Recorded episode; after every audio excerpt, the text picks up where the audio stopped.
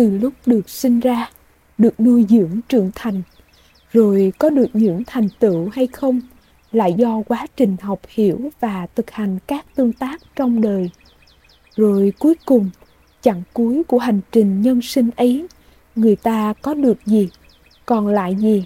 Ngoài hai bàn tay trắng, ngoài đống xương tàn, ngoài những tiếng đời để lại, những công và cộng nghiệp đã làm trong suốt hành trình ấy dẫu biết rằng đời là hư ảo mộng huyễn, người là khách trần cõi tạm, cũng nên để lại cho mình những điều thiện lương để làm vết tích cho sự có mặt của ta nơi hồng trần khách tạm.